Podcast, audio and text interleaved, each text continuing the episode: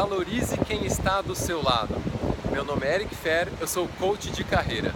E nesse episódio eu quero deixar uma dica rápida para você, que é a seguinte: na nossa busca pela, pelo nosso crescimento profissional, pela nossa evolução, ou mesmo na inércia de não fazer nada e levar um dia como o outro, a gente ignora, a gente não dá valor para as pessoas que estão ao nosso lado, os nossos colegas, as pessoas que a gente se relaciona durante o dia.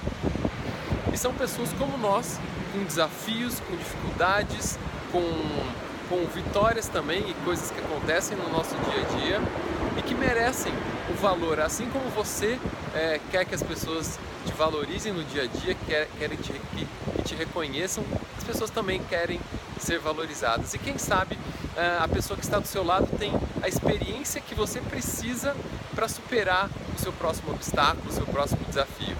Então a minha dica aqui é valorize quem está do seu lado, valorize seus colegas, as pessoas do escritório, as pessoas com quem você se relaciona durante o dia. Eles merecem mais do que um bom dia seu. Eles merecem um pouco mais de dedicação. E talvez essa troca seja uma troca sensacional para você. Muito obrigado e até a próxima.